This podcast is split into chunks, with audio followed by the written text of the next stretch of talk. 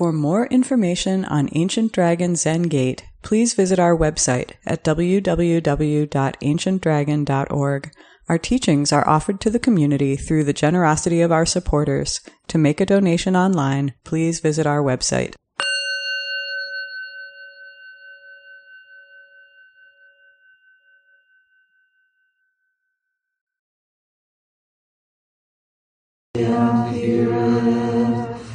Accept and maintain it. May I unfold the meaning of the Tathagata's truth.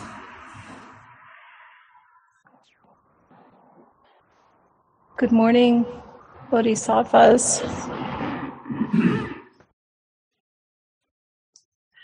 I'm Hogetsu, Zen priest at Ancient Dragon Zen Gate. So welcome, Dragon community, abiding on the ground, or slightly above the ground in Chicago, and in the sky, wherever you are, manifesting one practice body together. This morning, some of us have been already sitting prior to the morning program together here at our Ebenezer Zendo, which we have reoccupied recently. I feel grateful to the Ebenezer Lutheran Church in Chicago for sharing their space with us, allowing us to sit together. So this retreat energy and intention is now integrating with the wider Dragon community, our wider Sangha. Feels really wonderful to be together. As some of you may know, I have been coursing in Shikantaza, exploring this great pillar of our Soto Zen practice of just sitting. So Shikantaza, the word, refers to just sitting, and it is our home style practice in Soto Zen. So we're Shikantaza homies here. And Shikantaza extends beyond the cushion, before or after the bell rings, if it rings.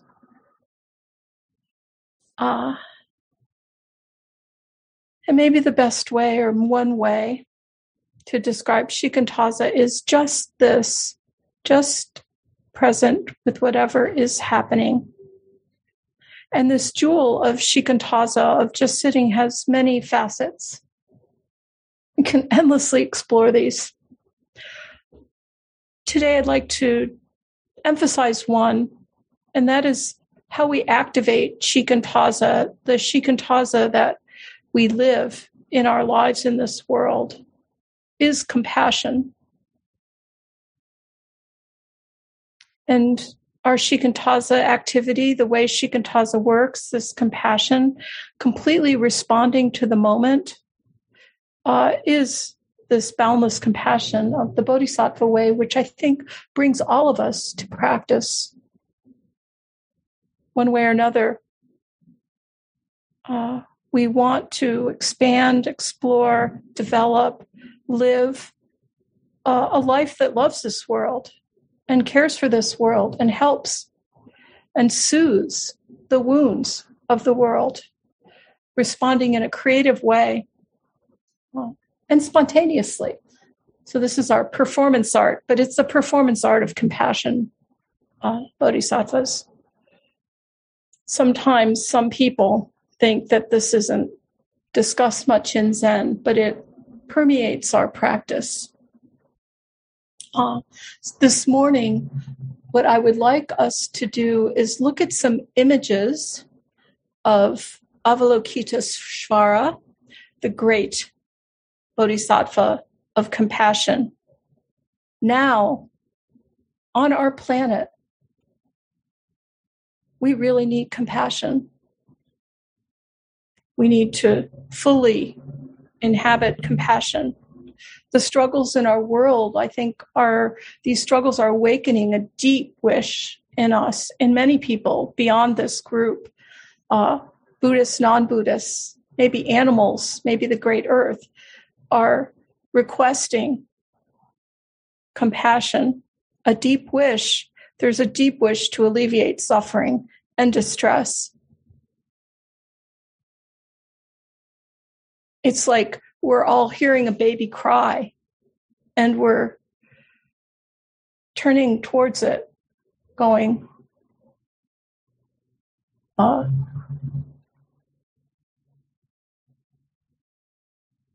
can I help?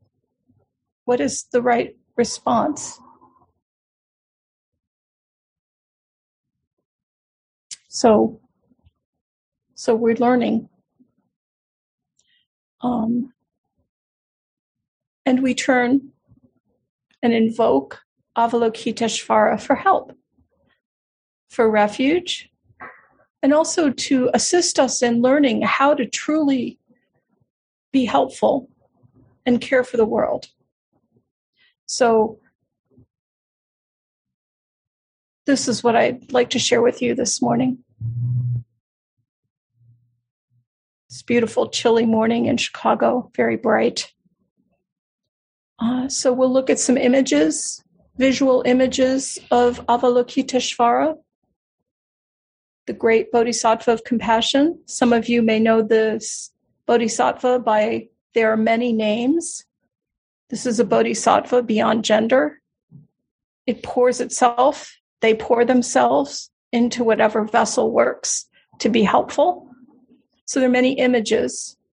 Guanyin is a favorite. Chenrezig in Tibetan. Many, many names. So I'd like to share these visual images, and then we'll explore some textual imagery. In an old teaching story from a long time ago in the Tang Dynasty in a land far away in China, where two Dharma siblings, friends, had a little discussion about compassion and Avalokiteshvara's compassion. And many of you, I'm sure, are very familiar with this story. It's found in many places, and many people have said a lot about it. So I don't know if I'll add anything new. But this is case 54, Yunyan's great compassion. Before I share some images, let's just think a little bit about just the introduction to this story in the Book of Serenity. It's a short intro. Before we even get to the little story, there's a little introduction. And it goes like this. Crystal clear on all sides, open and unobstructed in all directions, emanating light and making the earth tremble in all places, subtly exercising spiritual powers. Tell me, how is this manifested? Crystal clear on all sides, open and unobstructed. So many of you have a taste of this in Shikantaza, in your Zazen. And a friend of mine offered a little story about how is this manifested? And my friend said, my Zen friend said, a member of our Sangha, shared, you know, I have a very natural response of compassion to dogs. When I'm running with dogs and one of them limps, I slow down. No problem. Not so much with people. So like maybe when we're getting up from our cushions for Kinhin, and somebody in front of us, you know, rubs us the wrong way. They're walking too slowly or too quickly. And all of a sudden, there's this reaction of like, oh, I want this to be different. My friend said when people are slower around me, I speed up. You know, did you ever do that in a car? Like you speed up at somebody's bumper when they're not going fast enough? You know, so this is the way we work. But our friend just has a strong practice, and he noticed this. And just paying attention and noticing is one expression of this kind of compassion that emerges from Zazen. He saw in his Shikantaza and could be familiar with how his body works. Could feel that energy, both the energy of openness and love for the puppies, and one that resists a little. And then this redirects him to his vow to offer support equally to all beings, including humans. So not seeing our limitations is the real problem. Seeing them is just part of our compassion practice. There are many, many examples of compassion in old stories of the Buddha. And I really enjoy the way Buddha, Shakyamuni Buddha, often taught. It was in a very soft, gentle way. One time, and several of us were at the Art Institute on Friday, and we saw some sculpture depicting this event. One time, it is said in the old sutras, the old suttas, that Buddha's group of disciples were arguing. They were fighting. There was a division in his community. And Buddha walked away from this. He tried to get them to stop, but it didn't work. So he walked into the forest and sat down. And certain things happened. But one of the things that happened is a monkey was in residence in this forest and came down from the tree and saw, this is somebody special. I think I'll offer this Buddha a honeycomb. And Buddha is sitting there with his alms bowl, and the monkey plops a honeycomb in this bowl. And Buddha just sits there, kind of benevolently. And the monkey's like, what's up? Like, I want Buddha to enjoy this honeycomb. Why is that not happening? And the monkey jumps on Buddha's lap, looks in the bowl, and sees that the honeycomb has some insect larvae. And Buddha didn't want to disturb them. So the monkey picks up the honeycomb and takes off each little one and places it someplace relatively safe. Maybe a bird ate it later. I don't know. But then he put it back in the bowl. And this was a nice little story of even a monkey can have compassion. And Buddha, their compassion meets in these very simple everyday activities. So I thought it might be time right now. I'll read this case, and then I want to share some visual images. So back to case 54, Yunyan's great compassion. And probably all of you, at least in the Zoom land, have had time to Google this case by now. But I'll read it to you anyway. It's case 54, Yunyan's great compassion. Yunyan asked Daowu, what does the Bodhisattva of great compassion do with so many hands and eyes? Daowu said, it is like someone reaching back for a pillow at night in the darkness. Reaching. Maybe not going like this, but just first. And Yunyan said, I understand. I get it. Does everyone get it? Daowu said, how do you understand? What a sweet interaction. Just want to make sure we're on the same page. And Yunyan said, all over the body is hands and eyes. Like, I think of them like little tattoos all over the body, hands and eyes, or little sprouts like mushrooms coming out the body. Hands and eyes to help the world, to see what is needed and respond. And Daowu said to Yunyan, that's a great answer. You said a lot there, but you only got 80%. Yunyan said, well, that's my answer. What about you, elder brother? So this is a very nice engagement. This is compassionate activity in action. And Daowu said, throughout the body is hands and eyes. Pervading the body is hands and eyes. So I'd like to get back to that case in a minute, but I would like to first share some images of this wonderful bodhisattva of great compassion, Avalokiteshvara. And I believe David Ray will share the first image. And please check her out in case you don't have her on screen. Thank you so much, David Ray, for being so helpful.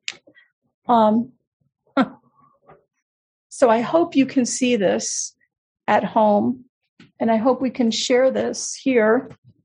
We saw one similar to this at the Art Institute, but the compilers of this Book of Serenity, this comes from this image in particular comes from the Sung Dynasty.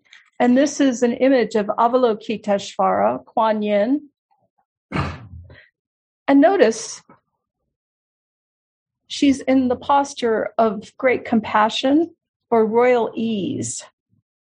So, you know, we sometimes think we have to just sit like Buddha, cross-legged in full lotus. But actually, our Shikantaza can have this ease.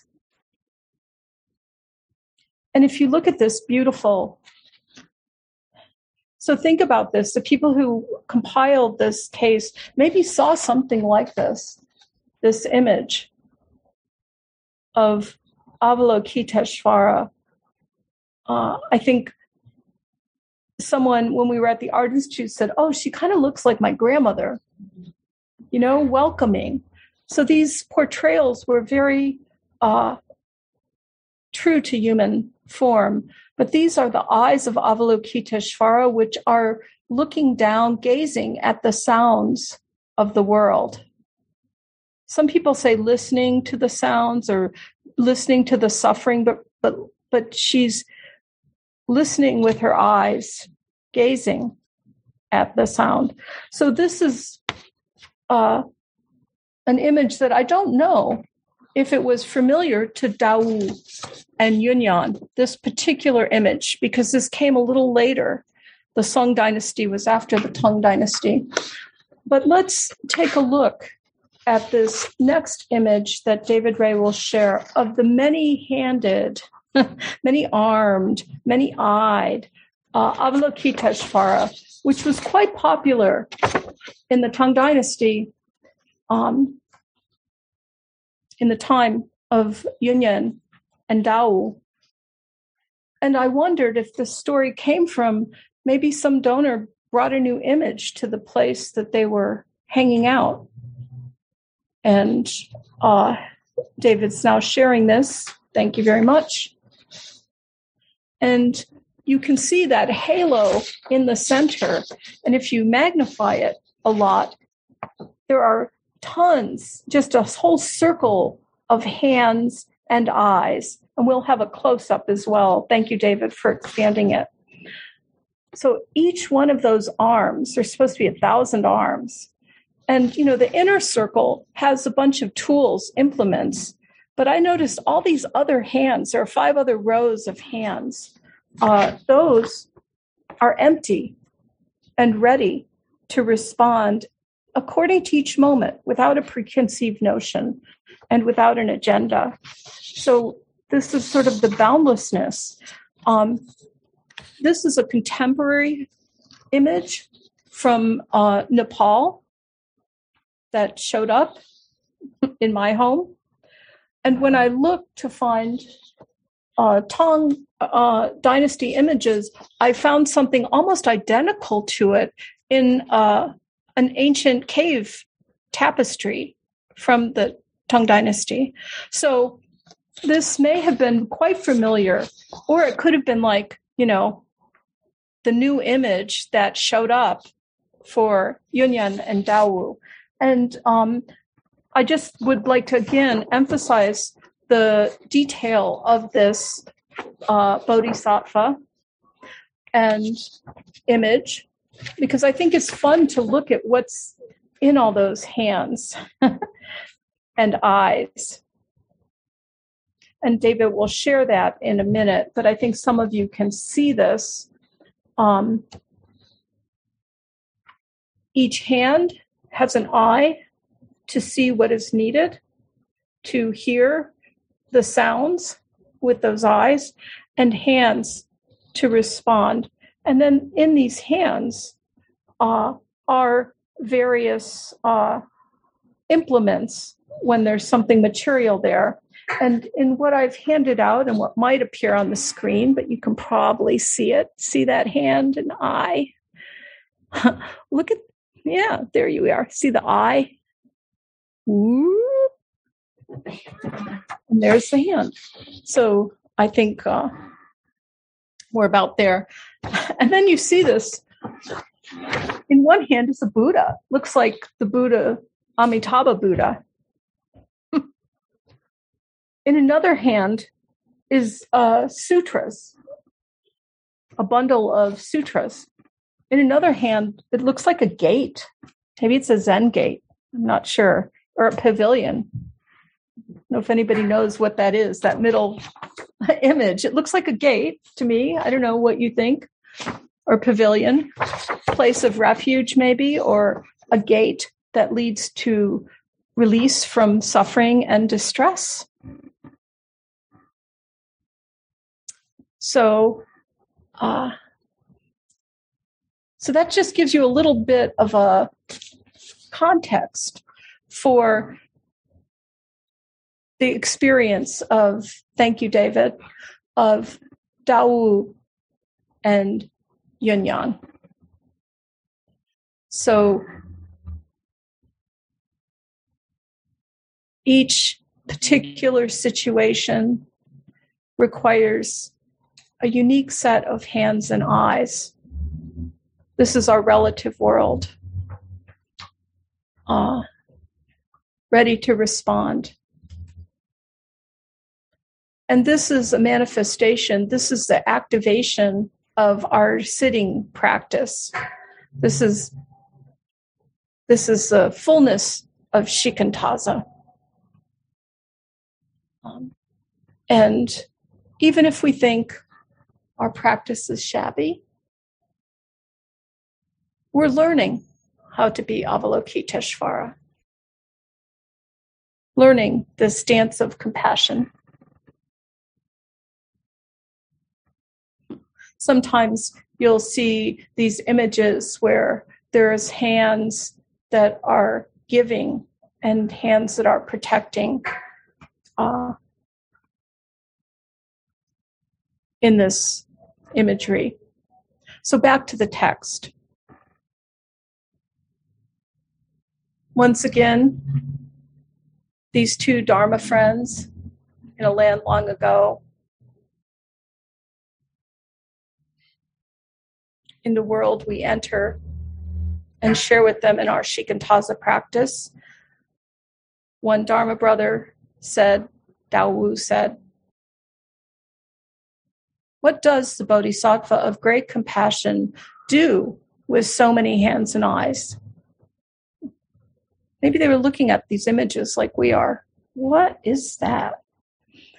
And Daowu seemingly had a quick and beautiful answer. It's so natural, like someone reaching back for a pillow. at midnight. And I don't know when I read this whether that pillow is reaching towards the hand or the hand is reaching towards the pillow. Who's comforting whom? But this is the intimacy of our practice, of what we do together. And Yunyan said, "Oh, I understand. I get it." Do you ever do that? Do you ever be like, "Oh, yeah, I get it"?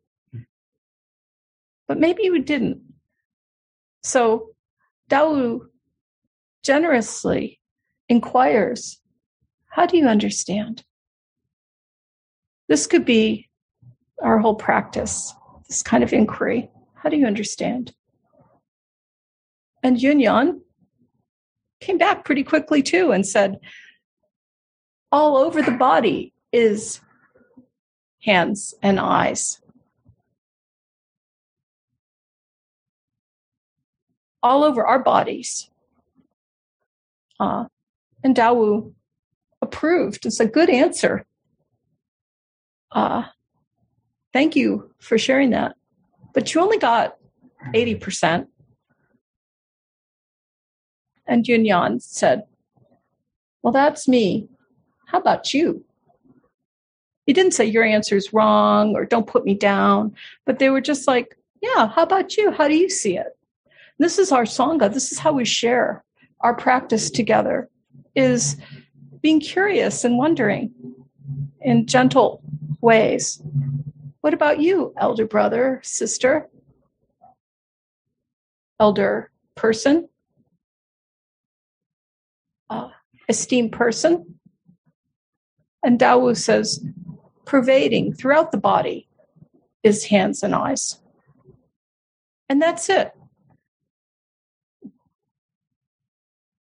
Now, I thought, well, I wonder if by this time Yunyan is making a cup of tea or sweeping the courtyard of the temple, inviting Daowu to continue along as they practice compassion together. Maybe you had a response like, "Who's right, Daowu or Yunyan? Let's get it right." You know? I mean, Yunyan got 8 out of 10. How many of us want 8 out of 10? We want 10 out of 10, right? And they're like, "Oh, did that old Daowu maybe got 10 out of 10. But they're both right. Yunyan presents an understanding of eyes and hands that you could say has a slightly dualistic sense to it, or is a relative experience. And Daowu presents this all-pervasive, this non-duality, you know, this beautiful non-duality we talk of. Some people like that emptiness side, right? And think, oh, well, Yunyan's just on the surface, you know, just dealing with the surface details. And I say it is their relationship and authentic practice with each other that provides the seam of connection, of compassion. So each of those statements couldn't quite say it right on their own, but maybe together 80 and 80% make 100%. Maybe this is how compassion really works, where it's not split up and it's not just completely whole, but it's all those things which we can't get a hold of. So those hands, if you see those bodhisattva hands, they are not grasping hands, they're offering hands. And this is a story about offering without agendas, with a sense of ease. And I would say it's a little challenging. This is maybe why we sit. One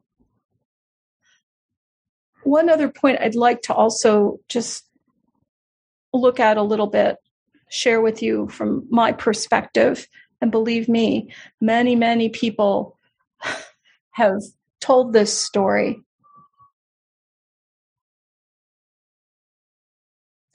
you know, many, many people have seen these images.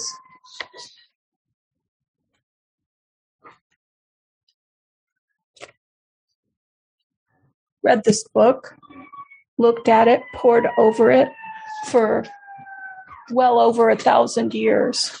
So every time we tell the story or look at the image, we're also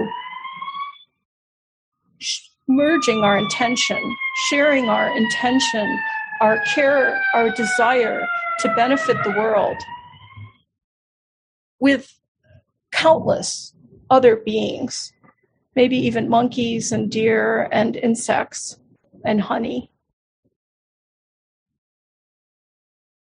And these two Dharma friends are affirming each other. They're not one-upping each other. They're not trying to have a winner or loser where one gets it right. I believe in vaccines and the other gets it wrong. I don't. Or I'm right and you're wrong. This isn't what they're doing. And when we sit in this dynamic seam of compassion, we're finding that place where there aren't winners and losers. So these... this tale of two Dharma brothers and this amazing bodhisattva of compassion in conversation. They, Avalokiteshvara only comes alive in their interaction. It's not outside. This is kind of what they're saying too. We are this Avalokiteshvara, this great bodhisattva of compassion. It can't be otherwise. And the tale of this two Dharma brothers encourages us not to be bound by boundlessness, not to be attached to boundlessness, and to be free. This is liberation. So we're free to act in each moment. We're free to meet each sound of the world, each particular situation, to meet the war in the Ukraine, to meet the assault on our planet, to meet those we like and those we don't equally, and find this place of caring that heals. So when I read these old stories and look at these images, this is what pops up for me. When I invoke Avalokiteshvara, I am saying, please teach me a response that affirms each being and each thing equally, without winners and losers. This kind of response mysteriously arises in the darkness when we sit wholeheartedly.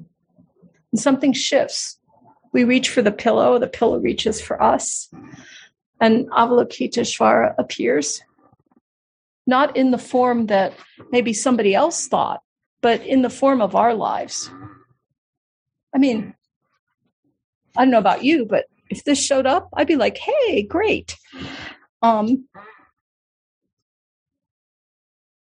But when it shows up in someone I am, in the form of someone I'm afraid of or intimidated by or want more relationship with, then we have an opportunity to practice as well.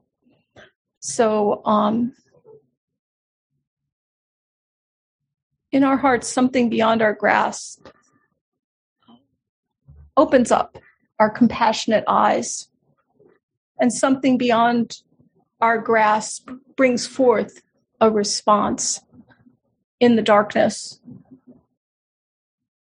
So thank you very much for invoking the Bodhisattva of great compassion together. And I think we have some time for sharing before announcements, and then we'll have no work period today, but we will have a service, and everybody, the public, is welcome to join us for that service. But I say, now, how about you, Dharma companions?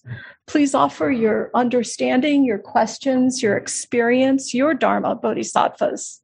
Avalokiteshvaras. Thank you very much. Bring it on. So I see Bryant Guy on the screen with a golden hand, and now he appears. Greetings. Please. With a regular hand as well. Thank you very much for an excellent talk on an excellent topic that is, can you hear me? So there's a little. Can you hear me now? Testing.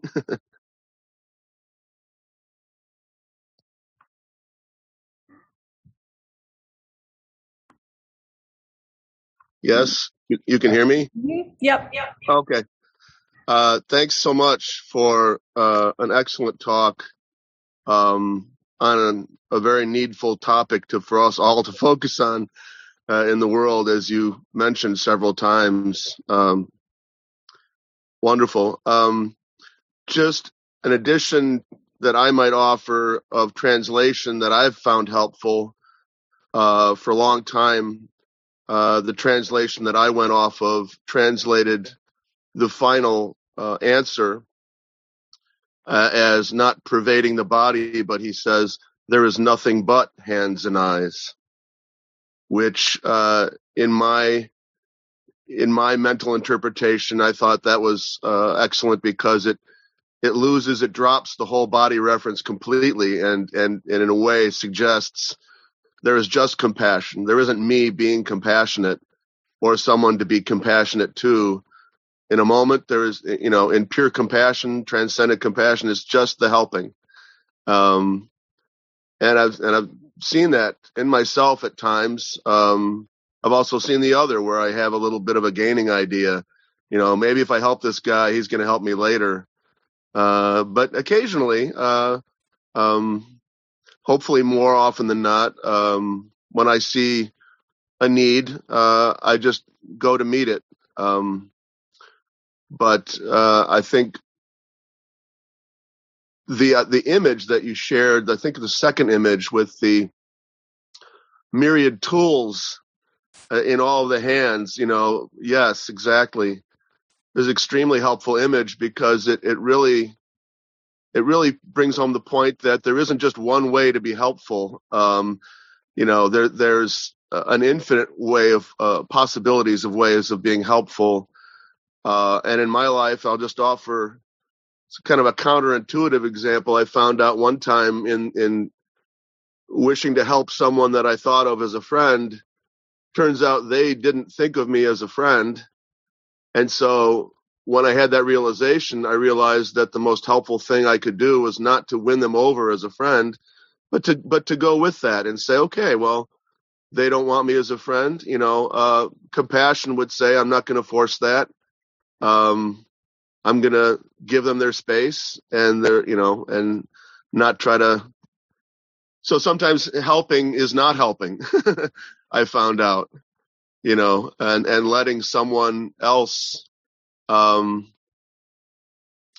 the other to do the best for their own reality rather than always rushing in. And that was a very humbling insight for me. But since then, it's never left me. And so it's increased my, I hope, humility overall to allowing the moment to really be what it is.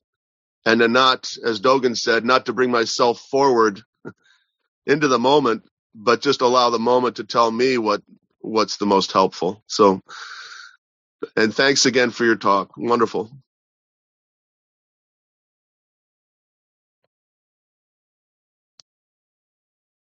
I'm going to unmute.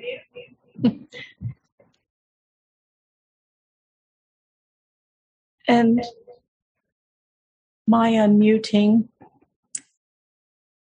presents a technological quandary and great effort on the part of our techno. So I won't say too much because I want to hear others.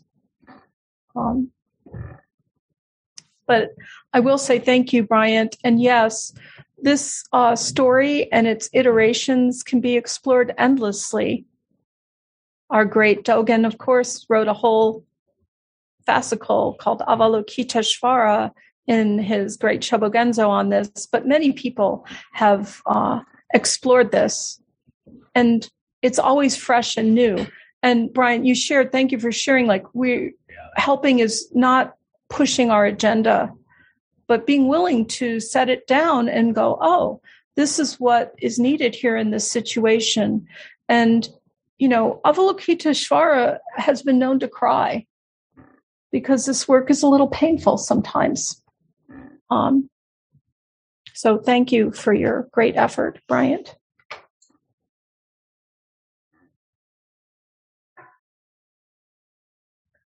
Anyone in the room would like to offer anything? Bo, D. Sattva. So come on over here if you want. What's that? You can come over here if you want to see everyone. Oh, yeah, sure, why not? Yeah. Okay, cool. We're sharing together. Yeah. I love this. Mm-hmm. Hi, everybody. Here's Bo. I just wanted to share. I mean, I'm blown away by, I think, this image in particular. Mm-hmm. The ease, you know. Yeah. I mean, because in my work, I'm a fourth grade teacher, and I just experience a lot of the challenge is to kind of have the eyes and the hands constantly. The ease part, though, is a huge challenge, you know, because my patience gets really tested every day. And I don't know that the idea necessarily, and maybe this is a question, is like to be at ease and like surfer cool the whole time, right? Like maybe sometimes, you know, you're called upon to be, I don't know, fiercer or something, challenging, but still, just this image is so striking to me. And so I guess how to have that calm while being called upon so often to have the eyes and the hands more than you could even imagine, right, in the day. Yeah, more than this, for sure. Yeah, it sometimes like feels like that. That's only 1,000. You need like 1 billion. Yeah, because, it's one thing. I feel like I'm equipped to teach my classes academically, but especially lately, and I think with kids now in the pandemic, it's just there's so much trauma and need in that way that I don't always feel equipped or skilled, you know, to answer. And so how to like have that ease and calm to approach those situations when already you're feeling like sort of inadequate to them. So I guess that's a question. It is a question. Well, you know, this image is a snapshot in time. Mm-hmm. But if we had like a bunch of frames, right, she'd probably be standing up. In this image, her head exploded a bunch of times because she was so frustrated by attempts to help. That's the story. You know, I didn't go into a lot of detail because maybe we'll have a 7-day sesshin just on this case someday, mm-hmm, or just on this picture. But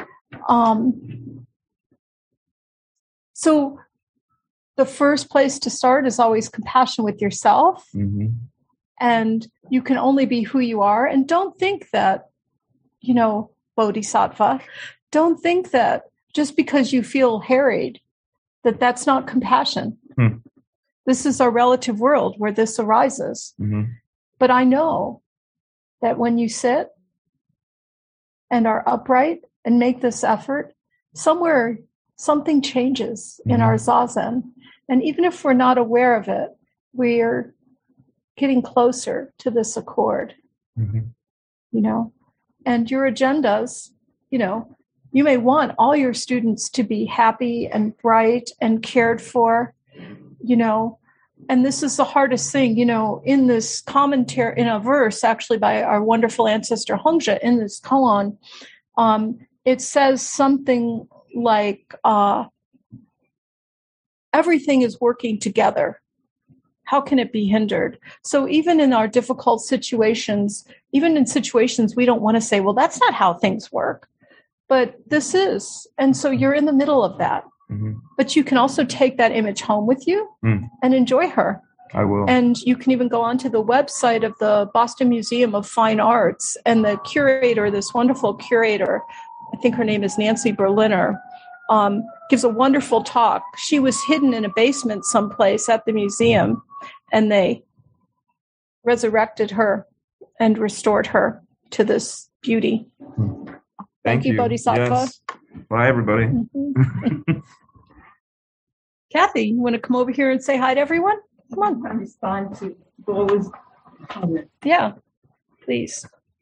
We don't have one of those fancy cameras that follows everyone around, so we have to use our legs and our hands and our arms and our eyes. Okay. Good morning. And so, Bo, what that made me think of is, because I used to work with young children a lot, is that while they need compassion, they also need boundaries. Mm-hmm. And I know from talking to other teachers recently that kids have evidently come back to school and lost some of the socialization skills they had before the pandemic. And so it's like one of those where it seems like compassion is connected to sorting out where the limits are, where's the boundary. And that your frustration, I think, is a clue in there that, okay, that you're close to a boundary, and how to contain the frustration and figure out the boundary, you know. And I think that's probably related to other forms of compassion, but right now I can't think of a good example. I think you just gave a good example, Kathy. Yeah. Yeah, I appreciate that. Yeah. It does feel that way, too. It's like, compassion doesn't mean one thing, or just kind of permissiveness, or you know, a kind of idea of niceness or kindness. Yeah, the boundary. You're teaching how to, you're modeling how to, you know, protect yourself a little bit and have healthy relationships rather than ones based on like dependence and so forth. Yeah. So thank you, Kathy. Thank you, Kathy. So this is a great example of how this works, right? Kathy responds to Bo, finding the seam of compassion. This isn't just something we read about in some old papyrus, although old papyrus is really beautiful. Any other beings? Jerry, come along. Say hi to Jerry, everyone.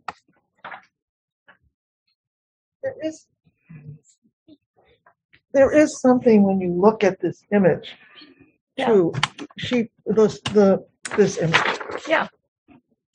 She does look at ease, but if you look at her face sort of has that look of, is there a problem here? You know, kind of ship up or shape out, or what's going on here? She does have that look that she's definitely in charge. And I think that's just the part of it that says, you know, there is a certain amount of compassion which says, hey, you could do better. Yeah. Or I'm fully with you. Yeah. And I'm on your side, but keep up. Thank you, Jerry. Who else wants to come over here? Aishin's going to join us. How wonderful. Here she comes. Asian Bodhisattva. Oh, thank you, Dylan. That is just like reaching back in the night for a pillow. Before you even needed to. Thank you. So thank you for a thought-provoking talk. You know, I have read and studied this case many times, and I've always thought that the 80%, 20%, you know, the hands and eyes all over the body versus throughout the body. I always thought of it as sort of an intellectual distinction. Like, okay, yeah, we have to be, you know, we have to be thorough and complete and 100%. But today I was just realizing that, you know, within our body, we can feel some heartache, or we can feel fatigue, or we can feel a feeling in our stomach. And that is compassion. That can tell us something about what is needed. And so I finally just said, oh, okay, yes. Everywhere. Always. There's wisdom going on that we don't always pay attention to because we're paying attention to our thoughts so much. So thank you so much for your compassionate offering. 100%. Thank you. 100%. In this class, everyone gets 100%. Remember that? Like, people would be like, but I want to get a better grade than somebody else. Eve, come on down. I feel like I'm Wheel of Fortune or something. Price is Right. Yeah, Price is Right. And the cushion's offered. Should you would like one? Yeah, I got my own cushion. Yeah, there's a question I've been wondering about. Mm-hmm. When you've, and I guess it has to do with the relation between compassion and anger, mm-hmm. And of being upset at the state of the world. And I've been thinking it helps when, you know, I get upset about something I see, you know, I'm angry, and I think it's because it's, you know, there's inequity or a lack of fidelity to some model that I think should be there. Yeah. That maybe it helps that. When you were talking, I was thinking, well, maybe it helps to ask the question, what is it that's bothering me? You know, why am I upset? What is it about, you know, what is it that I really think is not, doesn't represent equity, mm-hmm. or, you know, and giving the space to explore that maybe that helps. Because sometimes I feel like, you know, I don't know what the response should be. Yeah. We're in the dark. Yeah. Sometimes we have to search for a while. And you know, kind of like what Kathy said, sometimes our frustration is telling us some very important information on what response is needed. But in our practice, we have the patience and stability mm-hmm. to start to explore that. And then we can rest in the seam of mm-hmm. compassion. But it requires a lot, because these are really difficult, painful problems. And if we don't feel moved by what's happening in the world, something's wrong. If our practice dissociates us and we're like totally cool, you know, I think as Jerry noted, you know, that Guanyin wasn't totally cool with what was going on, but she's wondering, how can I help? And also knowing, you know, kind of like that monkey plopped the honey in Buddha's bowl and forgot that there were some other beings there. How do we include everyone? How do we find that sweet spot, so to speak? So Eve, I think your question is one, this is the question of like, how do you understand in this world where we can't know everything? How does that happen? And there's not one answer, but we help each other. And this is the importance of Sangha. This is what I find very nourishing. You know, this morning in Zazen, I felt tears, but they were tears of happiness that we were together, and that in this world, you know, my illusion of separateness is easily dissolved when we're together. And we need this. We need this honey to sustain us when we are dealing with people. I think someone was telling me he was working with a board of directors who weren't Zen practitioners. And there was huge conflict that lasted years. And he said, oh, I forgot what it's like when you're not in a spiritual community and people aren't on that page. And still, we slow down for them and learn. So this is a wonderful question. So don't push away your anger, but and be with it. Plop it in Buddha's bowl, you know, and then, you know, slowly. And you have this wonderful royal ease position. So I have no doubt you will meet these situations. Would you like to share anything else? Not right now. Thank you. Thank you for joining us in this whirling world on top of this box here, known as my computer.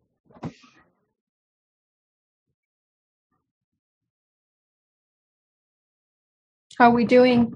Okay, let's see. Eileen. Eileen, do I need to mute myself now? No, if you just stay as you are in Sri. Okay. Good. Hi, Eileen. Hi. Hi, everybody. Hold on. I'm sorry. Hold on. It's okay. That's okay. David Ray is getting us connected. Okay. Now. Hi, thank you.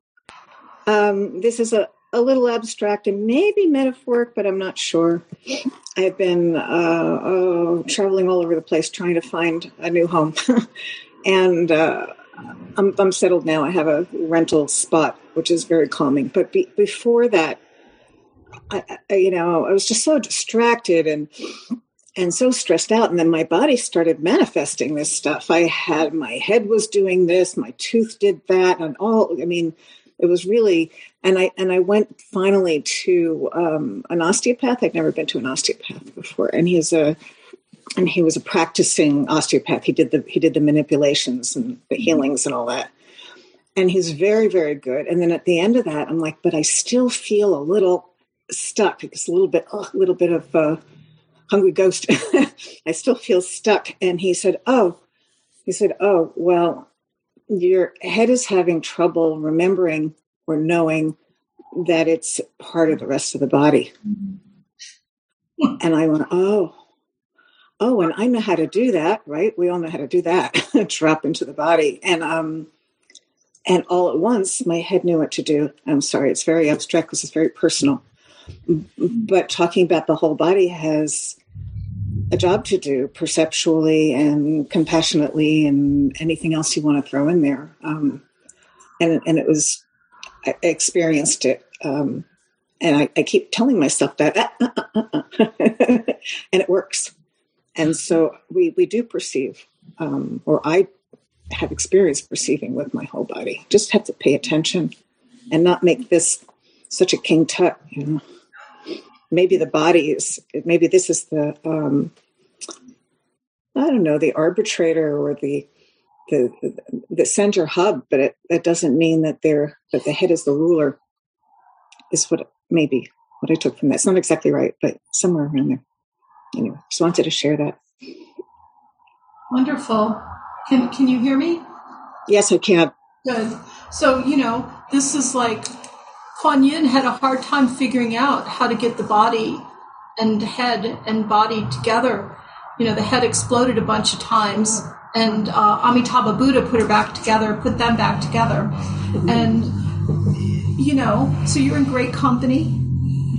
And clearly your practice has led you towards the healing response that was offered by the osteopath and was offered in your body. This is how we work. But it's so easy to lose ourselves. So I'm happy that you're reconnected and that you found a home that supports you. Thank you. Thank you very much. Thank you.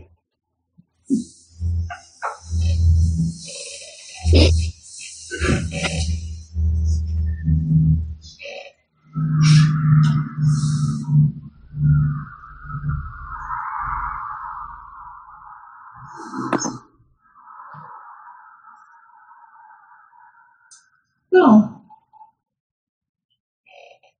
Gonna check our time.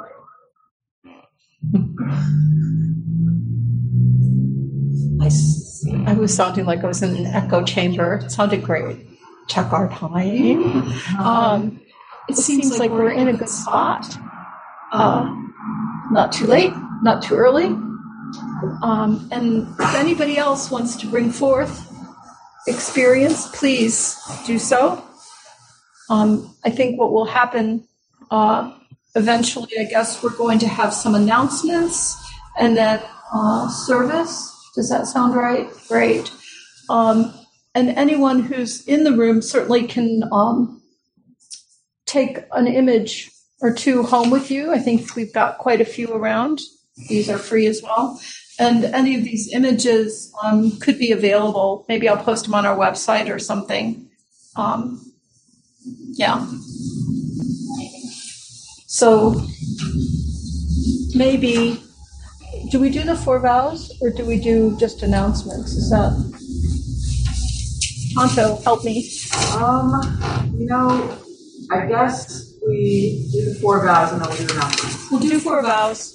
So, may our great compassion extend to every being and place with the true kindness of Avalokiteshvara. Beings are numberless. I vow to free them. Delusions are inexhaustible. I vow to end them. Dharma gates are boundless. I vow to enter them. Buddha's ways unsurpassable. I vow to realize it. Beings are numberless. I vow to free them. Delusions are inexhaustible. I vow to end them. Dharma gates are boundless. I vow to enter them. Buddha's way unsurpassable. I vow to realize it. Beings are numberless. I vow to free them. Delusions are impossible. I vow to end them. Dharma gates are boundless. I vow to enter them. Buddha's way is unsurpassable. I vow to realize it.